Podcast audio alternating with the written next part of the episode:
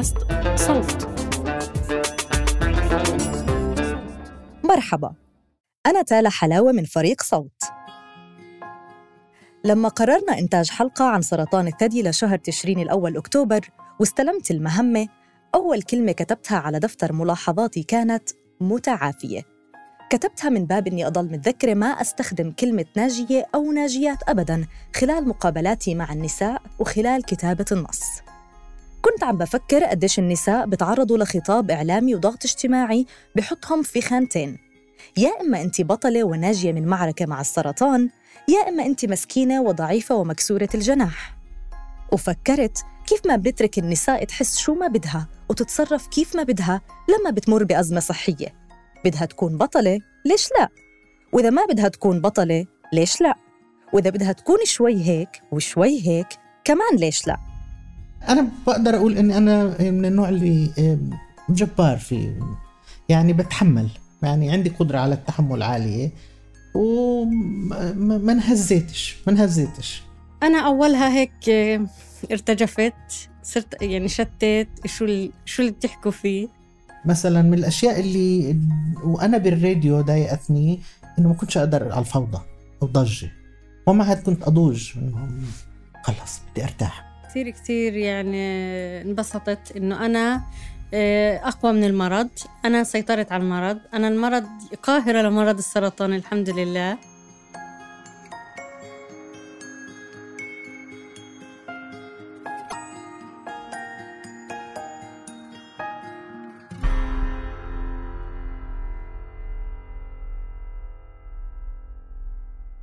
اليوم بحلقتنا معنا سيدتين من فلسطين.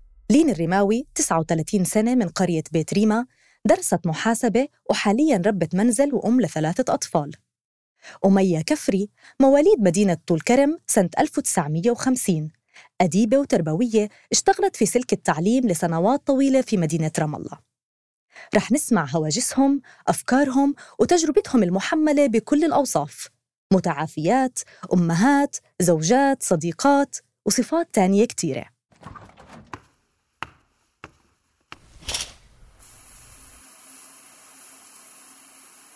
كنت بتحمم فأنا طبيعتي بحب أطلع على جسمي. فحسيت إنه في تغير بين الثدي اليمين والثدي الشمال آه تقلص حجمه وكان في كتلة كأنه إشي شفطها لجوا. فأنا يعني كنت خايفة شوي. اللي خلاني أشك أكثر إنه بيني وبين أمي شهرين. أمي حكولها إنه في عندك cancer. قبل بشهرين بالضبط. حتى يوم صرت أحكي حكيت لستي وحكيت لأمي صاروا يحكوا لي انت لا خايفة أنت صار وهم أنت صرت أي شيء تحسي إنه cancer أنت تخافي. أحكي لهم لا أنا في إشي في صدري.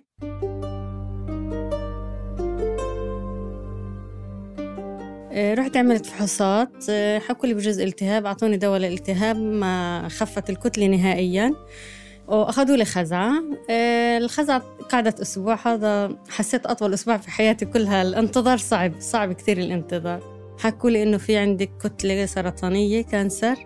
بس في بدايات المرض والكتلة صغيرة ما هي كبيرة ما تخاف وصاروا يشجعوا فيي أنا أولها هيك ارتجفت صرت يعني شتت شو شو اللي بتحكوا فيه؟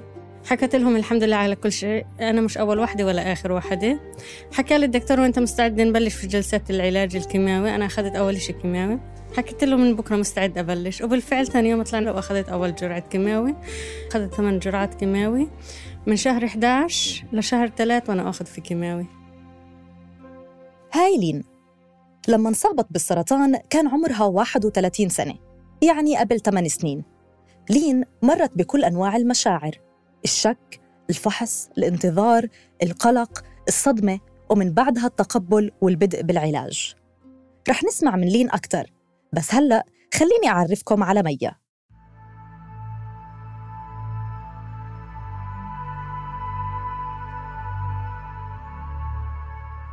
فعلا كل شخص عنده ردات فعل متباينة عن التانيين.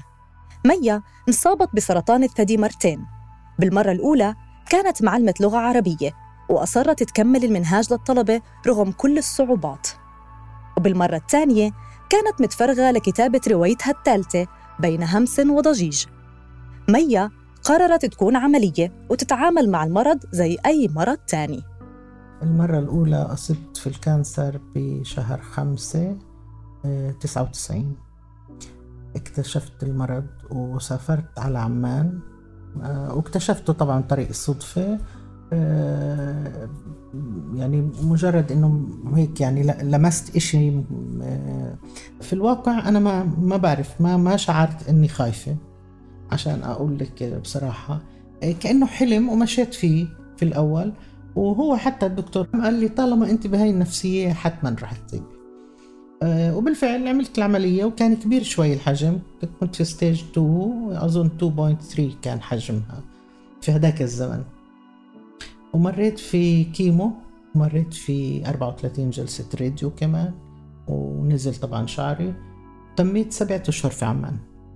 إلى جانب كتير من الآثار الجانبية للعلاج الكيميائي مثل الغثيان وفقدان الشهية وغيرها أكثر موضوع مقلق لغالبية المرضى هو تساقط الشعر خصوصي إنه إشي ظاهر للعيان.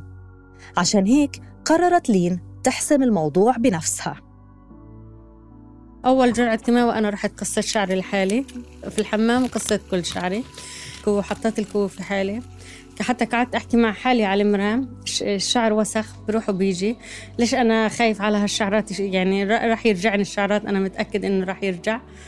وجوز الحمد لله يعني صار يحكي لي أنا يعني بكل حالاتك أنا متقبلك يعني ما تخافي ما يعني ما تفكري إني راح ما أطلع عليك الحمد لله كان كثير كثير داعم إلي. يعني إلا الواحد يصير ما يحب يطلع على حاله من البرين إلا إلا يعني قد ما هو قوي إلا تيجي مراحل أو لحظات ضعف. لين خلت طاقية تساعدها على تجاوز هاي المرحلة وجنبها المشاعر السلبية نتيجة فقدان شعرها.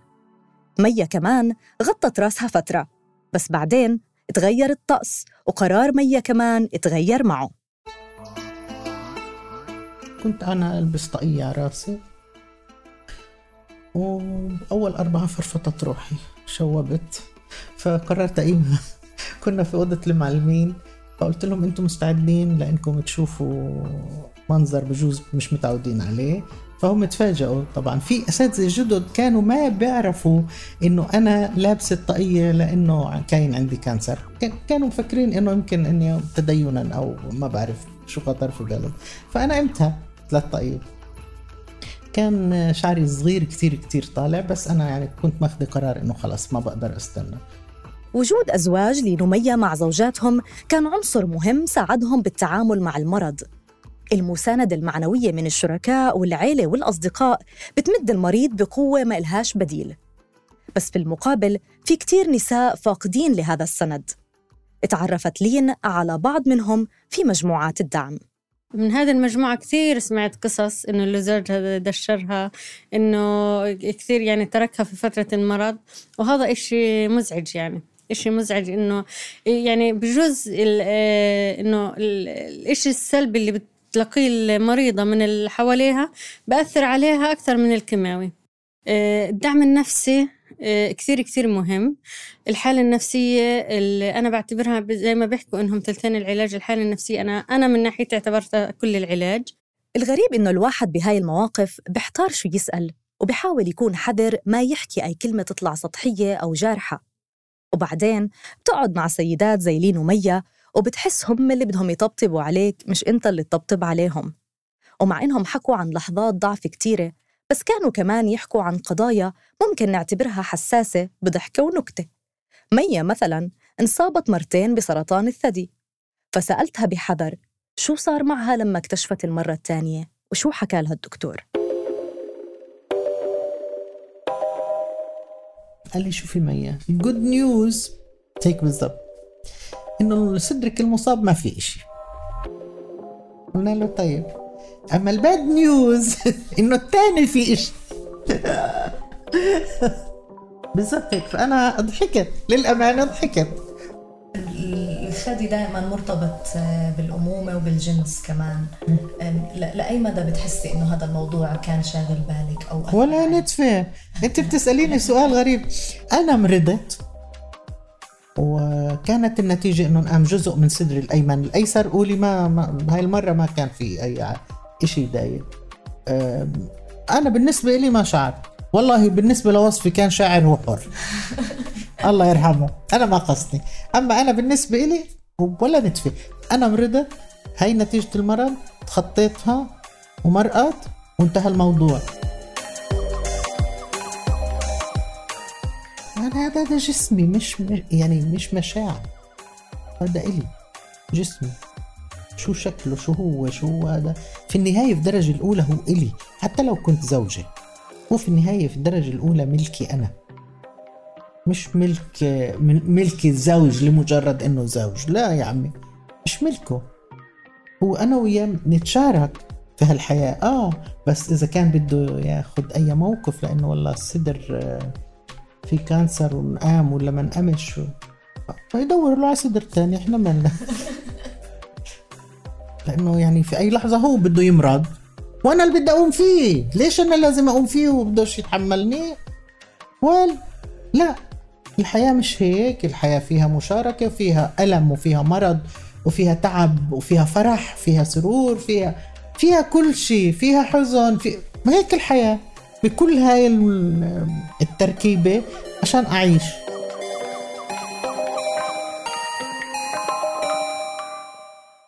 تجربة لين مع الخصوصية وفضول الناس صادمة شوي. في كثير يعني تلاقي ناس كمولك الثدي كله يعني أنت هسه بس بثدي واحد كثير كانت سيدات يحكوا لي أو في سيدات يتعمدوا يجي يلمسوا.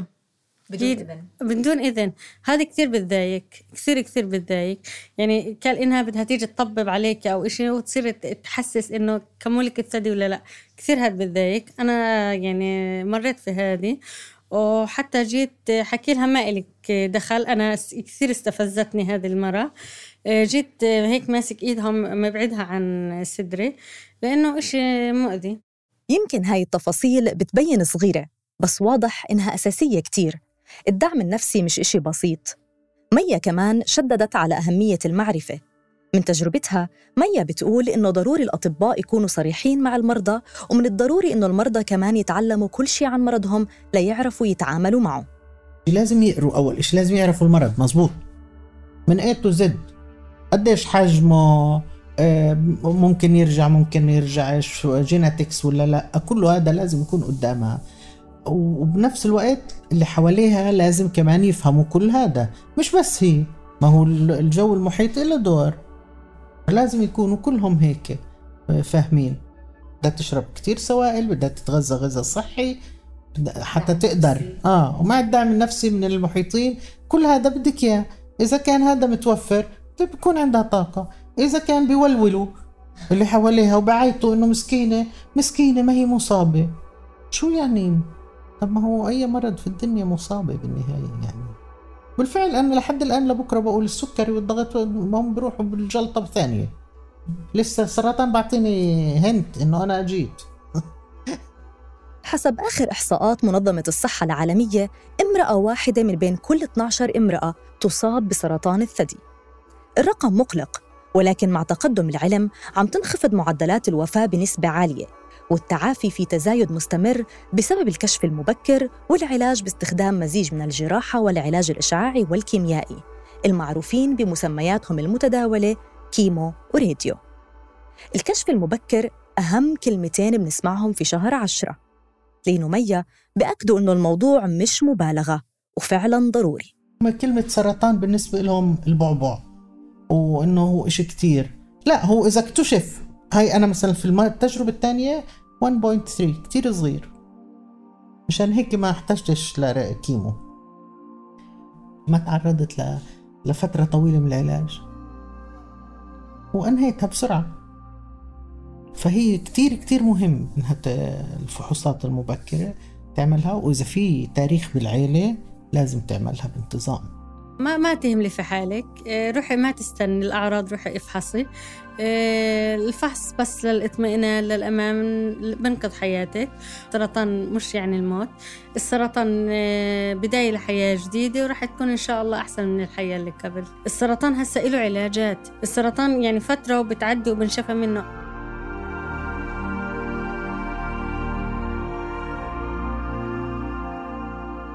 يمكن لو نقعد مع لين ومية كمان ساعة وساعتين وثلاثة نكتشف كمان تجارب ومواقف. المرض بضل مرض إله رهبة وبصاحبه قلق مستمر وآلام ما بتنتسى. وممكن المرض كمان يكون مفترق طرق ومنعطف جديد ما كنا متوقعينه. سألت لينو ميا كيف شايفين الحياة هلأ بعد التعافي وإنهاء العلاج.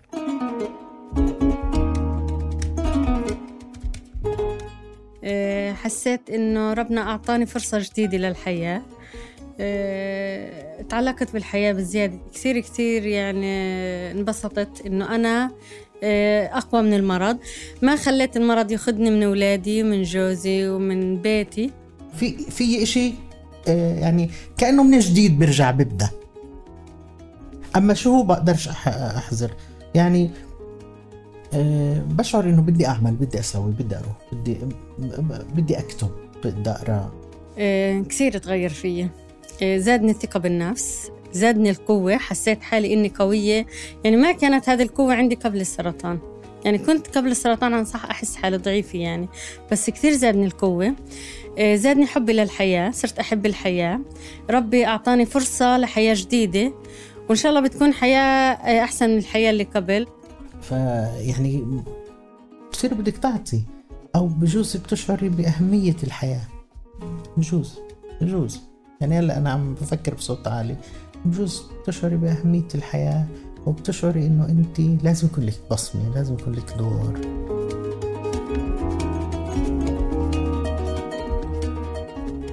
شكرا للين وميا على مشاركتنا تجربتهم ومشاعرهم بدون أي تحفظ. ومنتمنى الشفاء لكل المرضى في كل مكان.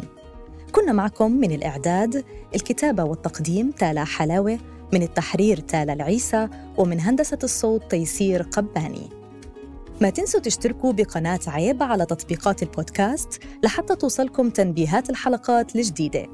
بودكاست عيب من إنتاج صوت.